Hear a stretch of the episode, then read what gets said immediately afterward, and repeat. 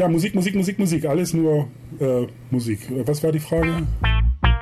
Ihr hört den Jazz Moves Schnack mit Stefanie Lottermoser und Jan Persch.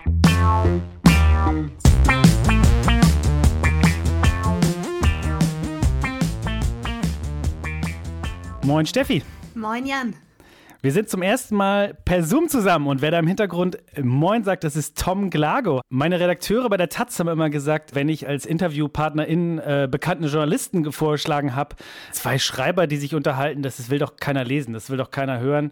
Also wie gut, dass du nicht nur Journalist bist, wie gut, dass du auch Verleger bist, Produzent, Musikliebhaber, Jazzliebhaber. Es gibt eine ewig lange Liste, wir stellen dich gleich vor. Aber schön, dich im Zoom-Talk zu haben, schön, dich in deinem Büro äh, in München zu sehen. Ja, schönen guten Tag. Grüße nach Hamburg, meine alte Heimatstadt. Genau, du hast da lange gelebt. Äh, wie, wie lange eigentlich? Irgendwie von meinem 18. Geburtstag an, wo ich zu Hause ausgezogen bin, bis äh, 2000. Also irgendwie sowas. Die wichtigsten Jahre des Lebens. Absolut. Also Hamburg ist äh, meine Heimat. Äh, Buxtehude komme ich her, ist auch meine Heimat. Wohnen auch noch ein paar gute Musiker, mit denen ich immer noch ein bisschen was mache, einmal im Jahr. Aber Hamburg ist äh, wirklich nach Hause kommen. Wobei früher, als ich noch viel geflogen bin, jobmäßig von München nach Hamburg, das war immer ganz lustig. Dann kam man hier irgendwie in München weg mit dem Flieger, stieg in Hamburg aus und ich dachte, das ist ja wie ein Vergleich äh, Altbau mit Neubau, weil die Wolkendecke in Hamburg viel, viel tiefer hängt. Das ist irre. ist das immer so, ja? Hängt die Wolkendecke immer niedriger in Hamburg? äh, damals war es gefühlt so. Also wenn man mit dem Zug jetzt oder mit dem Auto fährt, dann kriegt man das nicht so mit. Aber wenn man wirklich so aussteigt äh, am, im Flughafen und möglichst noch mit dem Bustransfer, dann war das wirklich so, wie als wenn man von einer Altbauwohnung mit hohen Decken in so einen Neubau mit Flachdecken kommt. Aber ansonsten das äh, schöne Grau in Hamburg ist das Schönste. Ich liebe das ja, wenn man mit dem Zug in Hamburg einfährt und so über die Elbbrücken auf die Stadt zukommt. Da bin ich jedes Mal wieder völlig begeistert. Ja, ja, absolut. Das ist, äh, ja. Und München, was, was schätzt du an München? Du bist, glaube ich, der Arbeit wegen hingezogen damals? Ja, ich bin gelockt worden äh, wegen der Arbeit. Ich hatte bei Universal gekündigt, weil es äh, angesagt wurde, dass nach Berlin gezogen wird und äh, Berlin war recht verschmutzt von der Luft her und ich habe Asthma und mein Sohn damals hatte auch Atemprobleme. Und ich wollte mich irgendwie sowieso selbstständig machen. Ich wollte Verleger werden, weil bei Universal war es so, dass je erfolgreicher äh, die Künstler waren, mit denen ich gearbeitet habe, desto weniger habe ich mit denen zu tun gehabt. Also es gab mal eine, eine äh, Platinverleihung an Tom Petty, Alsterdorfer Sporthalle. Äh, da haben sich alle aufgestellt, die Platten wurden bereitgehalten, dann kam Tom Petty, Foto, Foto weg. Ich glaube, es waren knapp 35 Sekunden. Und das macht ja keinen Spaß. Also ich bin ja eher so jemand, der, ähm, wenn er die Musik des Künstlers mag, auch damit lebe, zu Hause, privat und überhaupt. Und das kann man gar nicht beschreiben, wenn der Künstler einen so abwischt. Das ist irgendwie ja. seltsam. Wobei man natürlich als Tom Petty gewohnt ist, einmal die Woche eine Platinscheibe zu kriegen, da ist es dann irgendwann auch langweilig. Und es gibt auch Künstler, die ich vielleicht lieber nicht hätte kennenlernen dürfen, weil ich die Musik dann, nachdem ich sie kennengelernt habe, nicht so unbedarft hören kann. Also da gibt es da draußen echt ein paar unsympathische Menschen, die ich jetzt aber nicht nenne mit Namen, weil das macht man ja nicht. Aber es gibt auch im Jazz Künstler, die glauben, sie sind Götter und benehmen sich so und dann fühlt man sich hinterher, nachdem man den, sich den ganzen Tag abgerackert hat, irgendwie ganz komisch. Also mir sind freundliche Künstler lieber. Ach, wir sind ja schon, haben ja schon ein paar Jahre alle auf dem Buckel. Wir können jetzt auch schon ein paar Namen nennen. Oder vielleicht hast du jemanden, der schon verschieden ist, den man noch erwähnen darf. Tom Petty ist doch eigentlich ein netter Typ gewesen, glaube ich, oder? Äh, also ich, ja nicht, nicht. ich weiß es nicht, keine Ahnung. Also ich habe sehr viel mit äh, George Benson gearbeitet.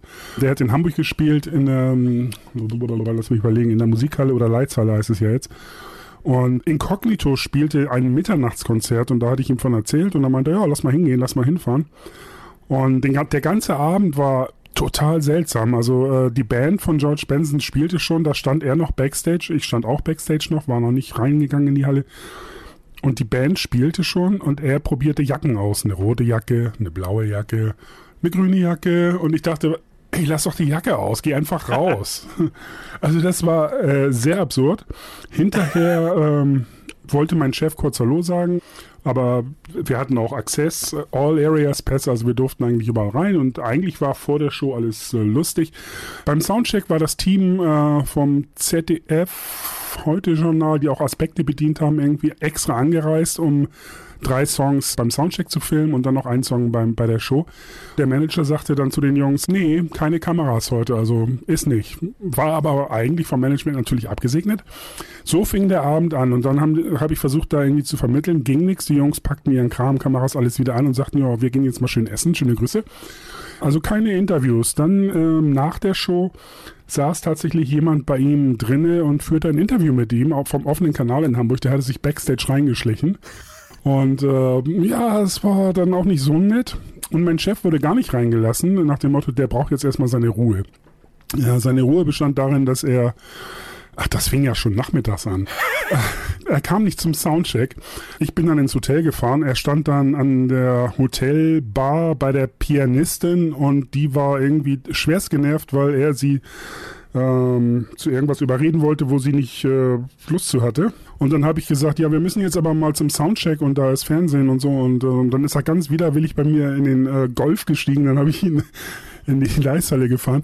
Also nach dem Konzert dann ähm, hieß es, ja, wir können dann gleich losfahren, aber er muss vorher noch ein paar Jugendliche treffen. Er ist ja Zeuge Jehovas, nichts gegen die Zeugen Jehovas. Und da waren dann, ich weiß nicht, 25 hm, Jugendliche.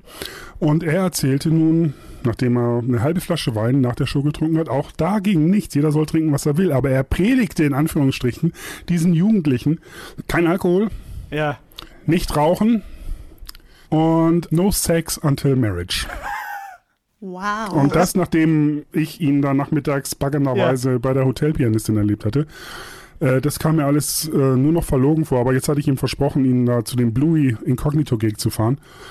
Und im Auto haben wir uns darüber unterhalten, warum er immer so seichte R&B-Platten macht, wo er doch eigentlich der geile Gitarrist ist und irgendwie ja. der geile Sänger und warum er immer so, ja, irgendwie, wenn er wieder eine Jazzplatte machen würde, dann würden die Leute glauben, er wäre jetzt wieder Jazzmusiker und kommen nicht mehr zu seinen Konzerten. Okay, Wobei krass. er bei seinen Konzerten nichts anderes macht als Jazz spielt. Und das ist so ja. wieder so ein irrsinniger Widerspruch gewesen.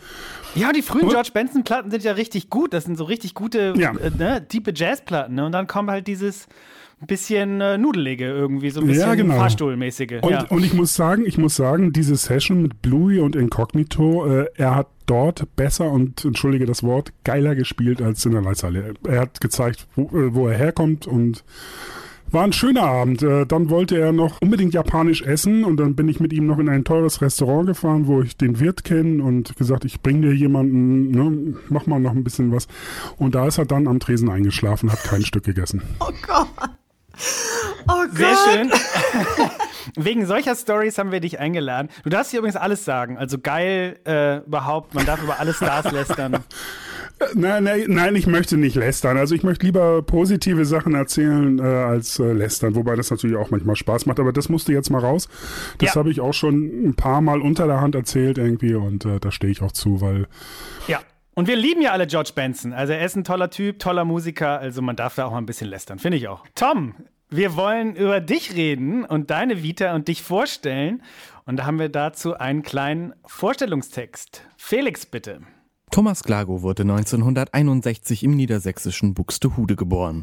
Er lernte Bass und absolvierte eine Ausbildung zum Groß- und Außenhandelskaufmann. In seiner beruflichen Karriere hat er so ziemlich alle Positionen im und um das Jazz- und Musikbusiness kennengelernt. Er war Musiker, DJ, Radiomoderator, Plattenverkäufer, Produktmanager, Verleger und Labelchef und sogar stimmberechtigtes Mitglied in der Recording Academy, die die Grammys vergibt. Er lebte bis zum Jahr 2000 in Hamburg. Seitdem ist er in München zu Hause. Dort gründete er seine eigene Firma Care samt Verlag und Label und betreibt seit September 2020 einen eigenen Jazz-Internetradiosender Clubradio. Ist das soweit korrekt oder haben wir irgendwas Wichtiges vergessen? Alles. Also das ist wirklich rundum alle Stationen mit dabei, außer dass du, glaube ich, noch nie einen eigenen Jazzclub hattest oder sowas. Oder hast du auch mal Konzerte veranstaltet und ich habe das übersehen? Ähm, ich habe in Hamburg mal die ersten Hamburger Bratztage veranstaltet in der mit, äh, lass mich überlegen, ich glaube acht Bands waren das. Äh, Hat Bratz Weniger was mit Jazz zu tun? Bratz, Jazz? Ja, Bratz steht für äh, Blues, Rock, Atonales und Jazz, Bratz. Ach krass, wann war das denn? It's been a while. Äh, äh, 1900. Mh, 80, 81. Okay, sowas. da war ich ja noch nicht mal geboren. Also es ist nicht so schlimm, dass ich mich nicht daran erinnern kann. Nee, also das war, das war einfach so, dass ich damals äh, eine eigene Agentur gegründet hatte, Tom Tom Promotion. Und, Band, und Bands hatte, die ich auch äh, promotet habe und bis Aspekte sind wir gekommen mit einigen Bands. Ich habe dann auch den Bus gefahren, ich habe an der Abendkasse gesessen, ich habe irgendwie alles gemacht. Aber die Auftrittsmöglichkeiten waren damals für diese Art von Musik auch noch nicht einfach. Äh, und da habe ich dann überlegt, äh, ich kannte die Markthalle irgendwie, die Leute kannte ich ganz gut, habe mit denen gesprochen und die haben mir das dann äh, günstig, günstig zur Verfügung gestellt und dann habe ich die ersten Hamburger Bratztage da gemacht. Und ja, es waren, glaube ich, wenn ich mich recht entsinne, 87 zahlende Gäste in der Markthalle an zwei Tagen, weil es war das erste schöne Wochenende nach wochenlangen Regen, Dauerregen. Ja. Und es gab zwei Tage Special Rockpalast und irgendwie war alles möglich, äh, nur Jazz nicht. Ja, das Veranstalter-Business extrem hart. Also ich äh, glaube, da können wir beide froh sein, dass wir da nicht drin sind. Ich habe auch mal in einer befreundeten Firma ein bisschen ausgeholfen, ein paar Mails geschrieben, um Bands zu buchen. Ich finde, also es ist kaum was frustrierenderes als Band. Es ist so, es ist so mit das Schlimmste. Ich habe das, äh, weiß ich nicht, zwei Jahre, drei Jahre gemacht. Nö, aber ich war dann mittendrin und äh, ich war im Pö oft und habe da auch ein paar Konzerte gebucht und in der Fabrik in Hamburg. Äh, Vorprogramm habe ich immer gerne reingeschoben irgendwo. Ja, schön. Und ich finde auch toll, äh, du warst Einkäufer in der Jazzabteilung bei der Schallplatte am Mönckebergbrunnen. Ich glaube, da ist heute irgendwie eine, eine Burgerbrater drin, glaube ich, fürchte ich. Also, ja, ähm, es ist, äh, ja, das war auch ganz großartig. Ich war im Shave, DJ, im das war ja damals die angesagte Jazz-Disco, Jazz-Rock Disco. Äh, da gab es den Mojo Club noch gar nicht. Und äh, wir hatten die Tänzer vom Operettenhaus und wir hatten die ganzen Backwanis da, bevor die eigene Backwan-Disco aufmachte. Was ist die Backwan-Disco, muss ich da kurz fragen? Naja, es gab in Hamburg eine reine Backwan-Disco von Leuten, also von Backwani. Und das war großartig. Da war so viel Flower Power und das war alles so, ach, ich glaube, man muss den jüngeren Hörern äh, äh, erklären, was Bhagwan ist. Ja, Bhagwanis halt, die damals diesen, wie hieß er denn noch, ähm, diesem indischen Guru nachliefen mit der Maler. Und ich hatte dann auch mal äh, sehr gerne rote Korthosen getragen, knallrote Korthosen und hatte dann auch irgendwie ein rotes T-Shirt an, keine Ahnung, weiß nicht mehr. Auf jeden Fall sprach mich einer von diesen netten Leuten an und sagte, wo ist denn deine Maler? Das war das letzte Mal, dass ich rot getragen habe. Also ich habe nichts gegen die. Nochmal, es war irgendwie nur so, äh, es war so absurd. Und da kam jemand an und sagte, ob er hier ein Plakat aufhängen dürfte, ein kleines Suchen Jazzverkäufer. Und da habe ich gesagt, nee, auf keinen Fall. Ich nehme den Job. genau, ich mache das.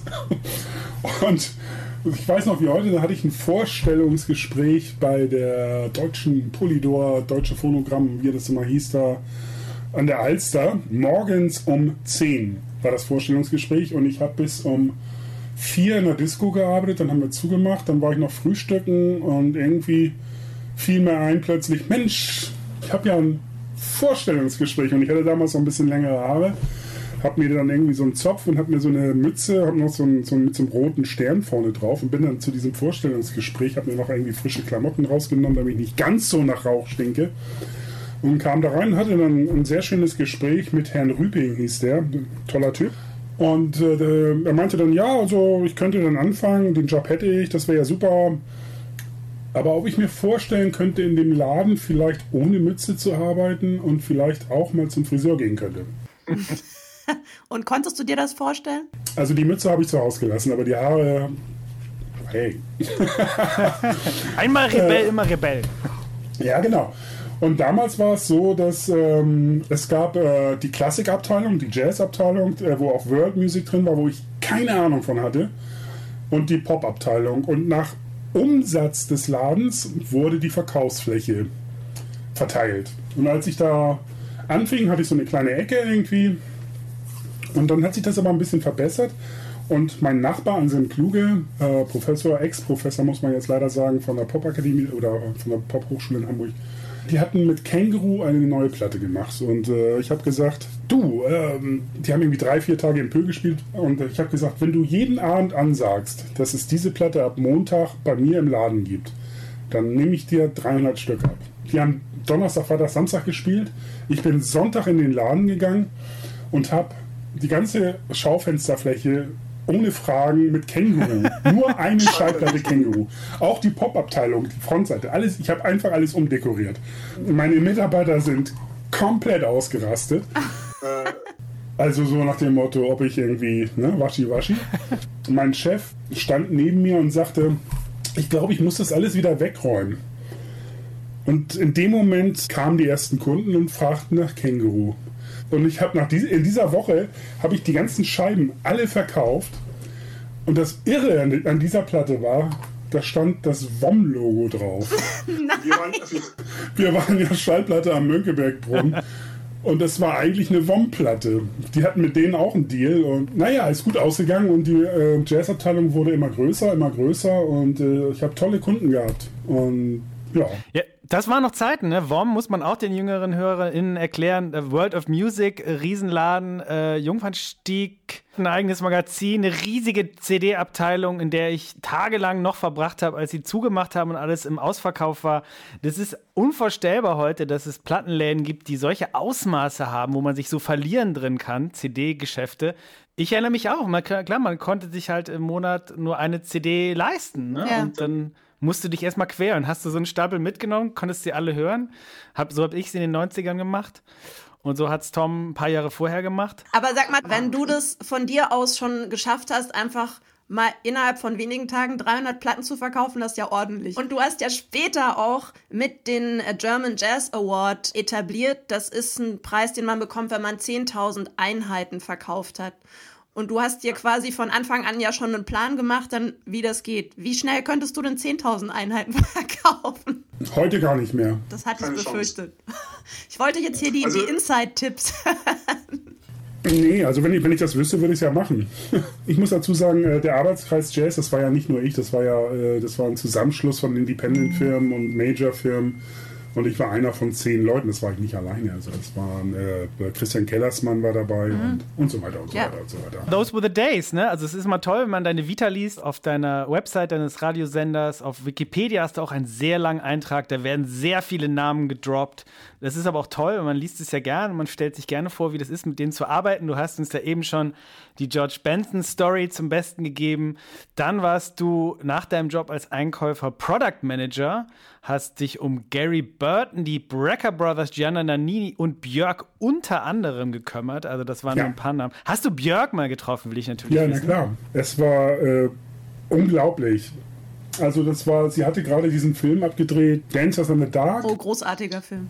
Ja, ich habe äh, dann äh, einen Pressetag mit Björk gehabt und wollte eigentlich, dass, äh, sie hat ja auch die Musik gemacht, und ich wollte, dass die Journalisten alle diesen Film sehen vorher. Und äh, sie ist dann nachmittags angekommen und ich habe dann äh, vormittags im Abaton eine Pressevorführung tatsächlich hingekriegt. Und die Journalisten und ich saßen da im Kino und haben alle geweint. Also mich hat der Film auch, ich habe seit Winnetous Tod nicht mehr so geweint. Dann bin ich zum Flughafen gefahren, wieder mit meinem berühmten Golf. Ja, äh, da kam sie raus und hatte ein Schwanenkostüm an. und zwar so wie so ein Schwimmring, so außenrum und flatter, flatter, Feder, Feder. Und das Erste, was ich zu ihr gesagt habe, ist Thank God you're alive, weil das war irgendwie, äh, musste ich irgendwie loswerden. Und die ist nett und die ist super und die ist äh, produktiv und wir haben am nächsten Tag super, super Presse gehabt und ja. Und das sind Künstler, wo ich sage, irgendwie für die, ja, für die gehe ich die extra mal. Ja.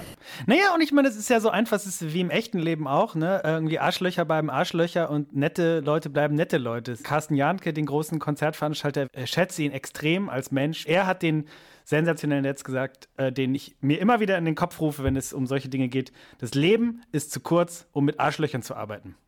Oh ja. Ich hatte, als ich meinen eigenen Verlag gegründet habe, äh, 2008, bin ich halt rumgereist und habe erzählt, äh, was ich so vorhabe, äh, mit wem ich jetzt schon arbeite, mit wem ich gerne arbeiten würde. Und dann war ich auch bei Carsten Janke im Büro.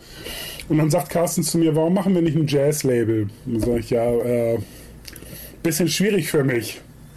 Kohlemäßig, ja. Ja, und dann sagt er, ne, du, ich gebe dir die Kohle und äh, du machst die Arbeit.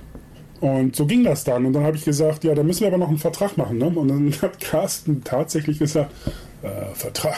Ich habe irgendwo noch einen Catering-Vertrag rumliegen. Vielleicht können wir den umschreiben. es war großartig und äh, ja, der Rest ist Geschichte. Carsten braucht keine Verträge. Das ist der, der hanseatische Handschlag, den es bei ihm gibt. Hoffentlich auch wieder dann irgendwann mal Und ihr habt ja auch viele tolle Platten zusammen, zusammen rausgebracht bei Care. Ja. Und eben auch, du Ja, hast ja vorher schon öfter von Peter Weniger gesprochen. Der hat dich ja dann auch noch länger begleitet und du hast ja auch viele Platten mit Peter veröffentlicht. Genau, der Hamburger Saxophonist. Ja.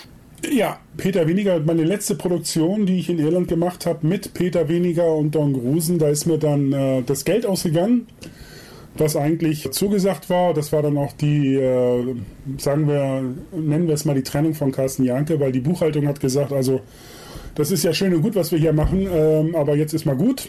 Und dann hat Carsten gesagt, ja, wenn seine Buchhaltung das sagt, dann muss das wohl so sein. Und dann saß ich da, die Jungs waren eingeflogen nach Irland und die Produktion war fertig und ich dachte so, oh, oh, oh, oh, oh was mache ich jetzt? Und dann habe ich noch ein bisschen rumgedoktert und dann habe ich aber die Produktion Skip Records geschenkt, beziehungsweise ich habe es Peter geschenkt, weil äh, ich konnte nicht mehr. Und deswegen ist mein Label jetzt eigentlich, was neue Produktionen betrifft, History, weil äh, so wie ich mir das vorstelle, fünf Tage im Studio bei gutem Essen, gutem Trinken, Nee, das ist vorbei, die Zeiten. erstmal.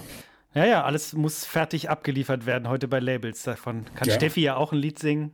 Ja, ja, auch Vorschüsse, die gezahlt werden von Plattenfirmen an Künstler. Das ist ja heute schon ein Ding der Seltenheit, dass man solche Verträge noch bekommt. Eine Plattenfirma, die einfach vorher schon sagt, sie finanzieren die Produktion. Das ist, also im Jazzbereich ist das ja kaum denkbar. Da ist es heute wirklich, wie du sagst, die Regel, dass man eigentlich als Musiker, Musikerin erstmal alles selber finanziert und dann einfach die Tapes an die Plattenfirma schickt. Je nach Plattenfirma sollten die dann aber noch nicht gemastert sein, weil manche dann doch hinterher sagen, man muss jetzt doch noch mal was ändern. Dann kann man sich drüber streiten, wer das dann jetzt bezahlt.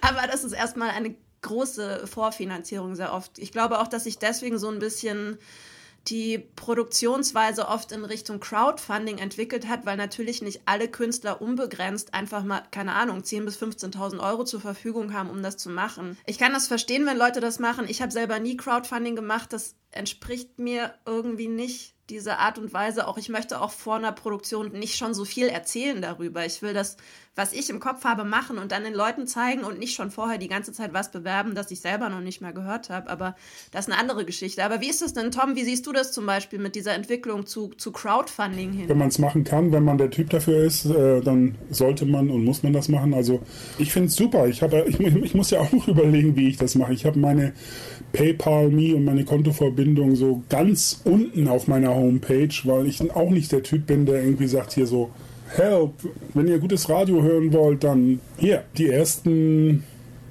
fünf Monate haben sich tatsächlich durch Spenden getragen, weil ich muss ja GVL und GEMA zahlen und den Server und so weiter, hast du nicht gesehen und das sind halt so 320, 340 Euro im Monat. Das läppert sich auch zusammen.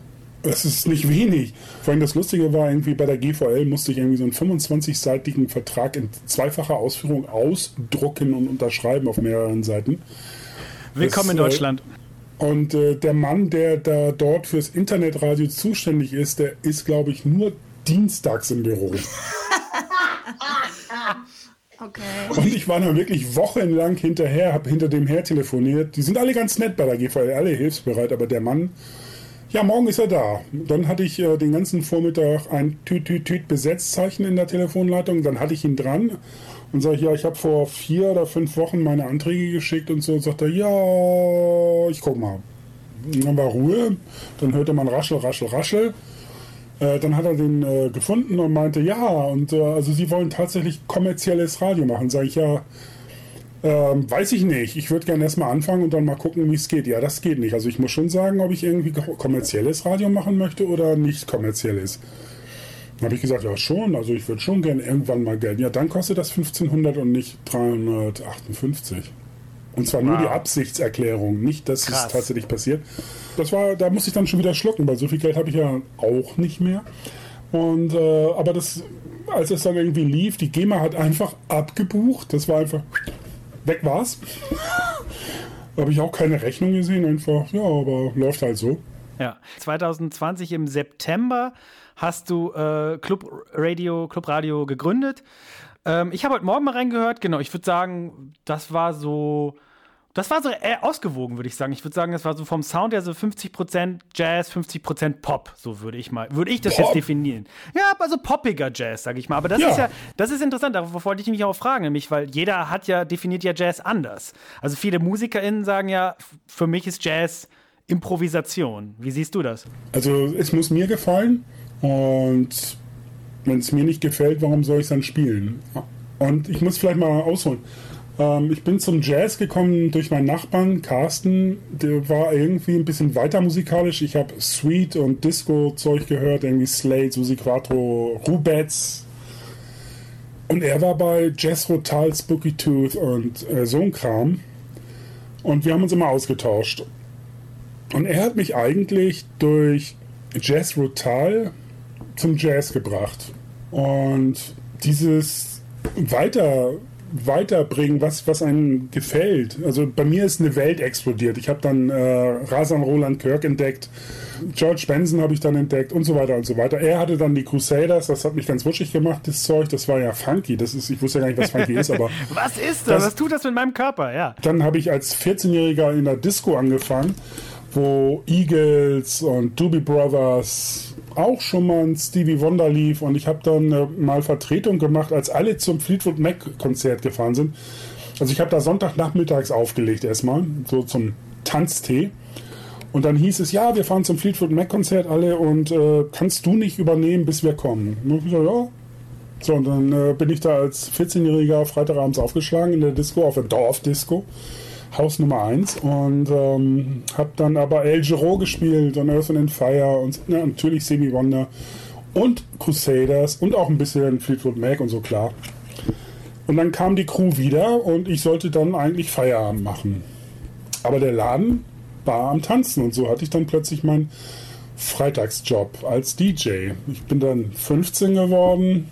Ich habe dann auch noch den Samstag gemacht irgendwann.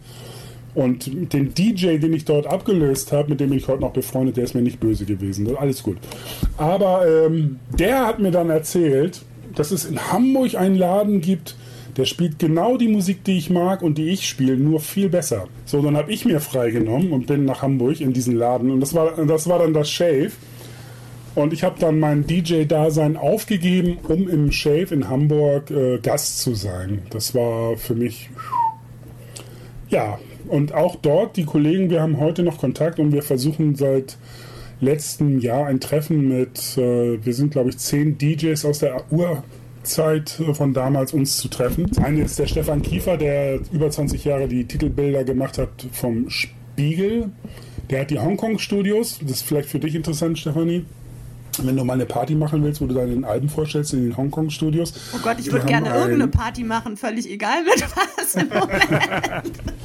ja, auf jeden Fall haben wir uns so mehr oder weniger locker verabredet. Äh, zehn DJs aus der Hamburger alten Zeit. Also da ist auch ein Grünspan-Kollege dabei und so weiter.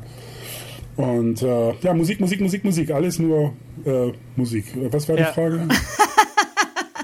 Ich überlege auch gerade, ich glaube, wir sind weit äh, abgedriftet. Aber das macht gar nichts. Ich finde auch schön, dass du das Radio erwähnt hast. Ich bin ja selbst äh, nur in Anführungszeichen bei den öffentlich-rechtlichen. Ich kenne diese andere, diese private Seite ja gar nicht. Das ist klar, dass man da irgendwie Geld kriegen muss.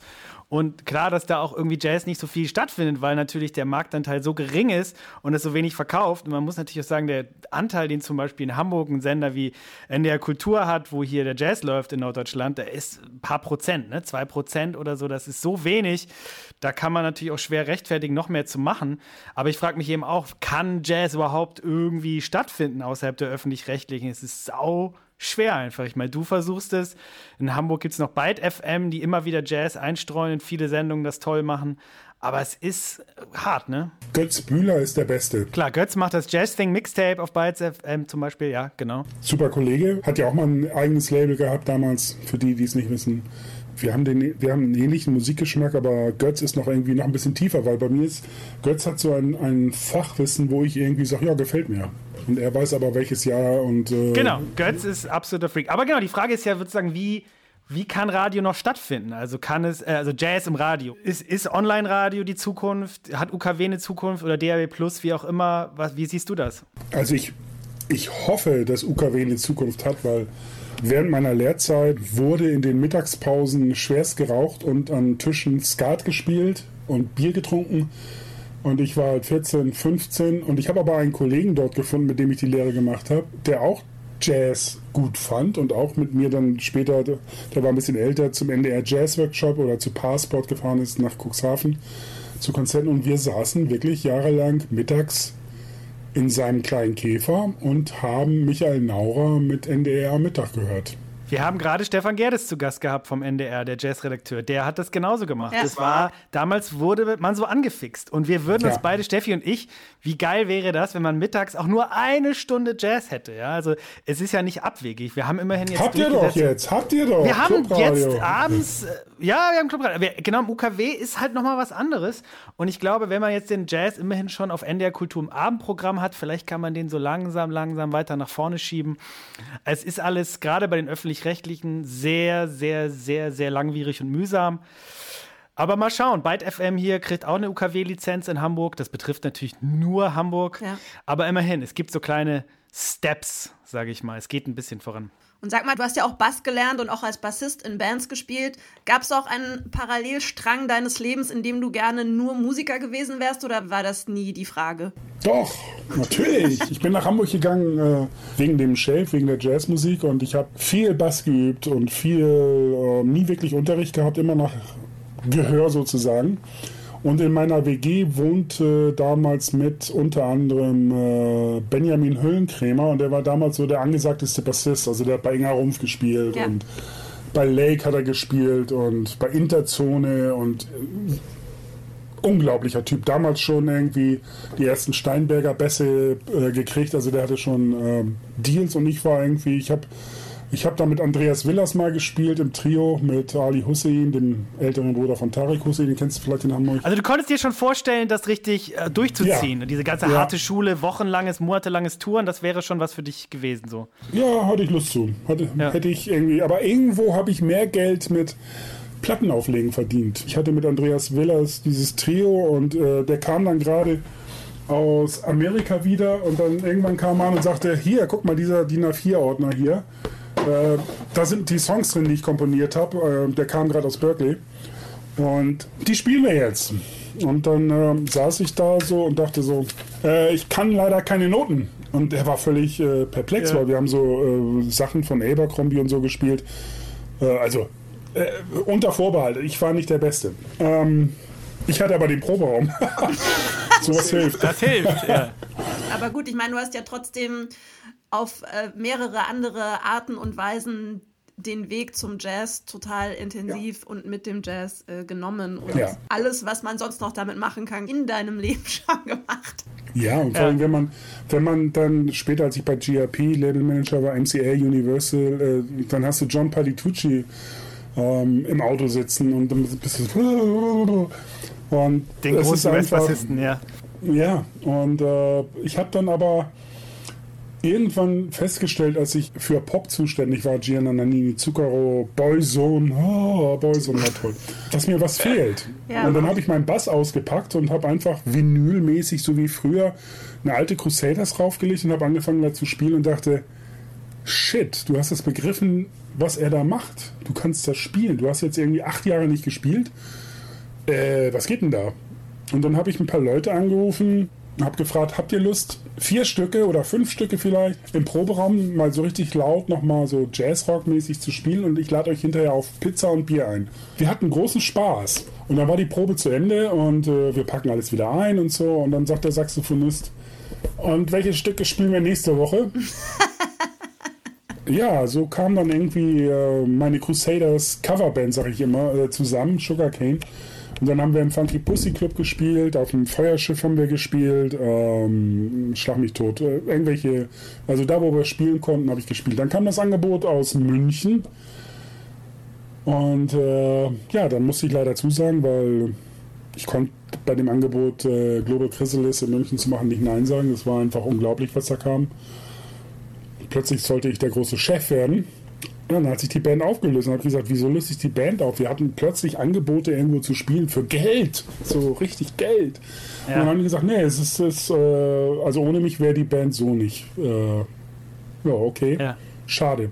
Du, was ich unbedingt noch fragen wollte, die Recording Academy, in der du Voting Member ist, das ist ja total irre. Wie, wie, wie wird man so ein Mitglied, das berechtigt ist, äh, für die Grammys abzustimmen? Das ist ja total irre. Äh, dachte ich auch. Ich habe mit den Brecker Brothers gearbeitet. Reunion, Return of the Brecker Brothers. Ich habe den unglaublich netten, loyalen, äh, super Typen, unterhaltsamen, lustigen Randy Brecker kennengelernt. Großes Wiedersehen immer, wenn wir uns wiedergesehen haben. Michael Brecker war immer so schüchtern und dann hatte ich einen Promotag mit ihm und da bin ich dann dabei, betreue das gerne, weil Michael Brecker, oh. ich dachte so, jetzt Interview ist fertig, vielleicht noch einen Kaffee, mal nur wir beide, so dachte ich vielleicht mal so ein bisschen näher kennenlernen, weil sein Bruder war immer so Umarmung und großes Hallo und er war immer so schüchtern, was ich äh, zu dem Zeitpunkt nicht ganz kapiert hatte, dass er ein sehr feiner, schüchterner Mensch ist. Und äh, er sagte, nee, er, er müsste zum Friseur. Und dann dachte ich so, äh, okay. Und dann dachte ich so, na gut, er will nicht. Ist ja, um Gottes Willen, ja, don't get me wrong. Aber ich war so ein bisschen so, weil ich liebe Michael Brecker und ich dachte so ein bisschen mal was Privates. Oh. Aber dann gab es das äh, North Jazz Festival, äh, ich weiß jetzt nicht mehr welches Jahr das war. Rechts spielte, glaube ich, Earth and Fire und danach kamen dann die Brecker Brothers auf der anderen großen Bühne. So, und dann äh, kamen die runter und dann stellt man sich aus dem Weg raus, äh, so an der Treppe und klatscht ein bisschen. Und dann hat er mich so am Arm gepackt und hat mich nicht mehr losgelassen, hat gesagt, äh, wir müssen reden. Und ich so, äh, Hilfe, weil ich wusste ja, dass er früher schwerst heroinabhängig war und ich dachte, es geht um Drogen. Was will er von mir? Also äh, ich hab, wir haben nie wirklich was Persönliches geredet und er zerrte mich äh, in, die, in, die, Garderobe, äh, schloss hinter sich ab, die ganze Band nass geschwitzt, stand draußen vor der Tür und kam nicht in die Garderobe rein und ich so, was geht denn jetzt hier irgendwie Hilfe? Und dann sagt er, ähm, äh, wir müssen reden. Ich habe jetzt gleich ein Meeting ähm, mit GRP Impulse, ähm, mit Tommy Lee Puma, dem Präsidenten, der ein ganz feiner Mensch ist auch. Und die wollen, dass ich eine Platte aufnehme. Was soll ich denen denn jetzt sagen? Und ich sitze da so, what? The best horn player on fucking planet Earth asking a German product manager was er aufnehmen soll. Äh, ich war und sagte, ja, ich brauche Ideen jetzt, komm. Äh, mein Bruder hat mir alles über dich erzählt, du kannst das. Sag mir, was ich machen soll. Und dann äh, habe ich ihn angestarrt wie ein Auto und äh, so ungefähr. Und dann dachte ich, und dann sagt er, was hat dich denn am meisten beeindruckt? Oder was findest du am großartigsten, was äh, wir oder ich gemacht haben? So, was? Und ich gucke ihn an und will sagen, Heavy Metal Bebop. Und bevor ich es sagen kann, sagt er, don't say Heavy Metal Bebop. Weil die habe ich im Onkel Pö erlebt und das war ja unglaublich. Anyway, auf jeden Fall fiel mir dann, kam die Eingabe, fiel mir ein, ich saß im Stadtpark auf einer Wolldecke und auf der Bühne standen Pat Metheny, Michael Brecker, Dewey Reedman, Charlie Hayden und ich glaube Jack DeJohnette war der Schlagzeuger. Ja, ich glaube. Nicht ja. schlecht, ja. Und das fiel mir dann ein und dann habe ich gesagt, ähm, du solltest einfach ähm, Pat Metheny einladen und vielleicht Larry Goldings oder Herbie Hancock und einfach äh, das machen, was du kannst. Gute, straightforward, fantastische Musik. Ja, so, hm, mehr fiel mir nicht ein. Und dann sagte er, ja, okay, und schloss die Tür auf und äh, wünschte mir einen schönen Tag. Und die Band guckte mich an wie, was geht denn hier? Äh, ungefähr ein Jahr später spielte er auf dem Westport hier in Hamburg mit Herbie Hancock, The New Standard. Und sah mich äh, backstage, kam auf mich zu, umarmte mich und meinte, also ich habe ihn umarmt, äh, umgekehrt. ich habe ihn umarmt und habe gesagt, weil er hatte nämlich gerade einen Grammy gewonnen für das Album, was er veröffentlicht hatte, Tales from the Hudson. Und dann sagt er, uh, it was you, it was your idea, and you, you You know? Ich habe ihm die Direktion, die Richtung und ich so, ja klar, logisch, ich war da. und dann sagt er, ähm, äh, haben wir eine tolle Zeit äh, verbracht, äh, dann hat, hat, die Band gespielt und dann fragt er mich hinterher, ah, wie fandest du es denn so? Und ich so, ja, wahnsinnig, geil, also Charlie Hayden, mein Gott, und du und so. Also Hancock fand ich jetzt nicht so überzeugend. Weil so, siehst du, siehst du, der hat's nämlich echt versaut. Der hat nämlich sich geweigert, mit uns zu proben. Und dann spielt er so ein Mist zusammen. Aber wie, bist du, wie bist du dann von da aus in die Grammy-Jury gekommen? Ich bekam dann äh, die Unterlagen für den Grammy, dass ich mich da äh, bewerben kann, wie auch immer. So, und die Bedingungen waren, dass man jemanden hat, der einen empfiehlt. Das war in diesem Fall tatsächlich Michael Brecker, der mich vorgeschlagen hat, irgendjemanden, der mir dann die Sachen geschickt hat. Dann braucht man einen Grammy-Gewinner Paten. Das war dann Tommy Lee Puma, der sagte, ja, ja, schreib mal meinen Namen rein, ja, ja. Und dann brauchte man noch sechs Schallplatten, an denen man äh, beteiligt war, technisch, musikalisch, äh, whatever, Liner Notes, äh, Artwork, ja. you name it. Die hatte ich. Und äh, dann bin ich plötzlich ja, Voting Member geworden und dann kamen die ersten Grammys. Äh, dann bekam ich diese unfassbare Liste, wo ich meine Kreuze machen sollte. Und das war ja damals noch bestes Instrumental-Solo, bestes äh, bla bla bla, ja, bester Schlagzeug. Ne? ja. Das gibt's ja gar nicht mehr, das ist ja vorbei. Inzwischen gibt es ja nur noch Best Recording, Best Vocal Performance und so ein Kram. Aber Jazz war ähm, damals vor der Übertragung war das eine dreistündige Veranstaltung, wo die Jatzer sich ihre Trophäen abgeholt haben, wo keine Kamera lief, nichts, null, nada. Dann sitzt du da drei, vier Stunden und dann fängt die eigentliche Grammy-Veranstaltung an, die nochmal vier Stunden geht und dann denkst du irgendwie so. Wahnsinn, ja. Aber das schönste, die schönste Ansage hat Carlos Santana äh, gemacht, der da auf der Bühne stand und sagte: So, jetzt geht ihr alle nach Hause, guckt euch den Kram nachher gar nicht erst an. Geht nach Hause und hört alle Junk Roll drehen. Danke. Das, sind, das ist ja. unbezahlbar. Unbezahlbar. Also dann, äh, ich war mit äh, Lee Rittenauer bei den Grammys, Aftershow-Party und da spielte dann äh, Bob James mit Foreplay zum Essen. Ja, na, also nach der na, äh, und äh, Earth and Fire spielte im großen Saal oben auch zum Essen Earth and Fire und die Animals im Nebensaal und äh, du läufst da rum und denkst, what? Dann spielt Chick da und dann hast du diese riesen Berge mit mit Krabben und Hummern und du denkst irgendwie, äh, wir sollen das alles essen? Und eine Stunde später ist alles weg. und das ist schon lustig. Also es ist, aber inzwischen muss ich gestehen, äh, also ich war jetzt äh, zehn Jahre nicht da und ich äh, vermisse das auch nicht wirklich. Ich habe da irgendwie das Gefühl, dass ich alles gesehen habe. Und ich habe ähm, Aftershow Grammy Dinner gemacht, also einen Tag später Musiker eingeladen äh, zum gemeinsamen Abendessen und äh, was war denn gestern los? Lass mal ein bisschen reden.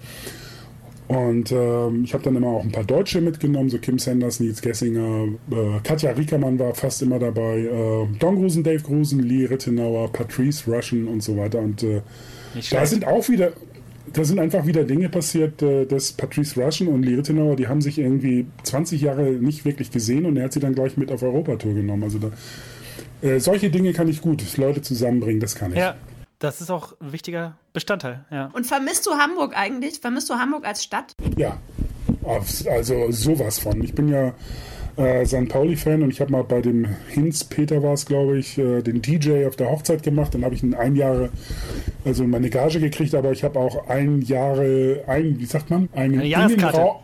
Nein, nein, nein, nein, einen Innenraum-Arbeitsausweis bekommen. So, das heißt, ich durfte in den Innenraum, damals konnte man sich noch einfach hinter das Tor setzen, so ein Hinterheim war dann der Zaun. Und ich weiß noch wie heute, ich saß immer gerne hinterm Pfosten, so ein bisschen versetzt hinterm Pfosten, weil damals war Rasen und die Fläche, da, da war fast ein Meter Unterschied. Also wenn dann ein Stürmer irgendwie aufs Tor zulief und neben das Tor rutschte, der ist dann zwar über den Rasen gerutscht, aber dann ging es nochmal einen Meter runter irgendwann. Und da saß ich und dann bin ich irgendwann in der Pause, hab mir ein Bier geholt, komme ich wieder und sitzt da so ein Typ so, äh, weggegangen, Platz ergangen, so, ja, bleib cool, ich setze mich auch gerne ein paar Meter weiter links.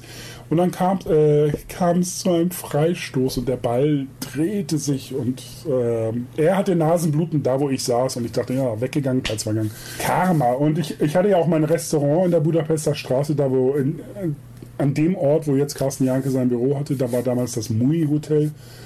Äh, und unten drin hatte ich mein Restaurant und da lief auch immer Jazz und ich habe tolle Künstler gehabt, von Status Quo bis zur Band von Stevie Wonder ohne Stevie Wonder. War großartig. Mensch, Tom, ich glaube, wir könnten noch eine Stunde weiterreden. Ich glaube, wir haben schon jetzt, äh, weiß nicht genau, den längsten Podcast, den wir bislang hatten. Aber es geht jetzt noch nicht ganz zu Ende, weil wir haben noch eine Frage, die wir all unseren Gästen stellen. Und die betrifft nicht den jetzigen Moment, die könnte dich insgesamt betreffen. Wir fragen immer, welches Instrument bist du? Das heißt, wonach fühlst du dich gerade? Nach welchem Instrument könntest du jetzt am ehesten entsprechen? Und wir denken alle mal scharf nach. Steffi ist auch schon schwer am Überlegen.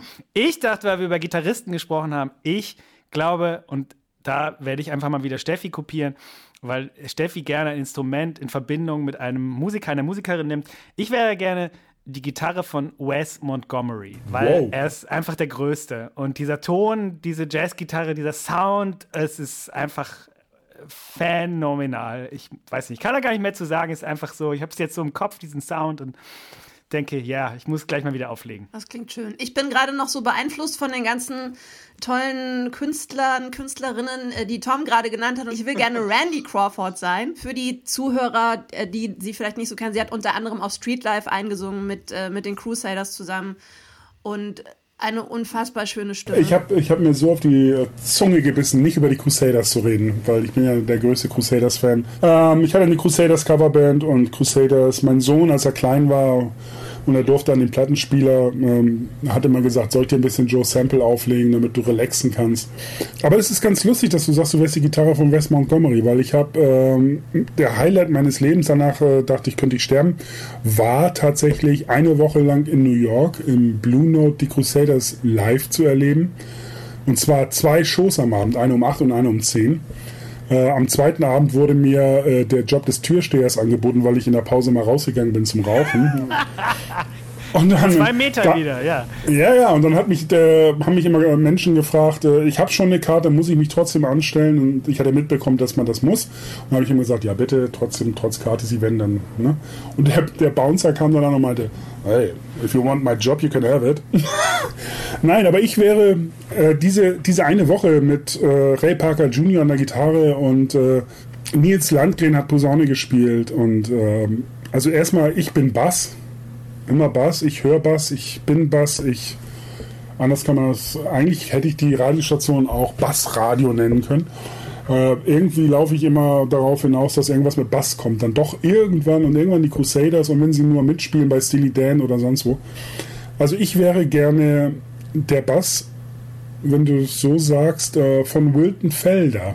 Äh, ansonsten wäre ich gerne das Piano von Joe Sample, weil äh, es gibt niemanden bis heute meiner Meinung nach, der so viele schöne Melodien bei Sängern, Randy Crawford, du hast es gesagt, äh, kleine Melodien unter den Gesangslinien äh, versteckt hat und gleichzeitig es gibt ganz wenige, die so grooven wie Joe Sample. Also und der hat Geschichten erzählt, da könnten wir einen vierstündigen Podcast draus machen.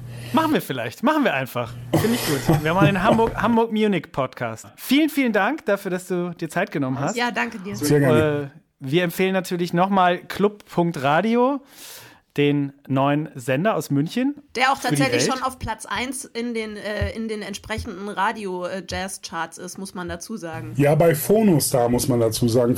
Phonostar ist meines Erachtens die einzige deutsche App, die 22.000 Stationen, die sie haben, in Genre unterteilen und dort äh, Charts haben. Also es gibt Classic-Charts, es gibt Word-Charts und so weiter. Und da, da bin ich tatsächlich auf 1 gewesen jetzt. Jetzt bin ich gerade 2. Okay, oh. hört alle, hört alle Clubradio jetzt. und natürlich UKW weh, bitte zwischendurch. Ne? Aber äh, geht auch alles, geht alles zu, zu parallel. ja, mein Traum ist, mein Traum ist, dass jemand kommt und sagt, äh, ja, ich habe hier so viel Geld und ich baue dir jetzt mal ein Studio mit Selbstfahrer, wo man einen Regler hat und so und äh, wo man einfach Live-Sendungen machen könnte. Das wäre schon ein Traum, aber man weiß nie, man weiß nie. Nein, natürlich nicht. Aber es ist wirklich so, äh, meine Sendung ab 4 Uhr nachmittags wird moderiert bis morgens um 10 da werden also die Sendungen auch wiederholt. Und am Wochenende bin ich 24 Stunden zu hören. Und von 10, unter der Woche von 10 Uhr bis 16 Uhr gibt es eine Rotation aus 12.000 Titeln, die ich gerne im Radio hören würde und mir das selbst einfach so erfüllt habe. Das kann ich dann nebenbei laufen lassen und hole mir meine Inspiration aus meinem eigenen Radio. Aber irgendwie ist Annette Louisiane reingerutscht. Da lief dann neulich, er will doch nur spielen. Und ich dachte echt, das kann jetzt nicht wahr sein. passiert, passiert. Tom, vielen, vielen Dank. Dankeschön. Sehr Bis gerne. bald. Bis bald. Danke. Ciao. Tschüss. Ciao.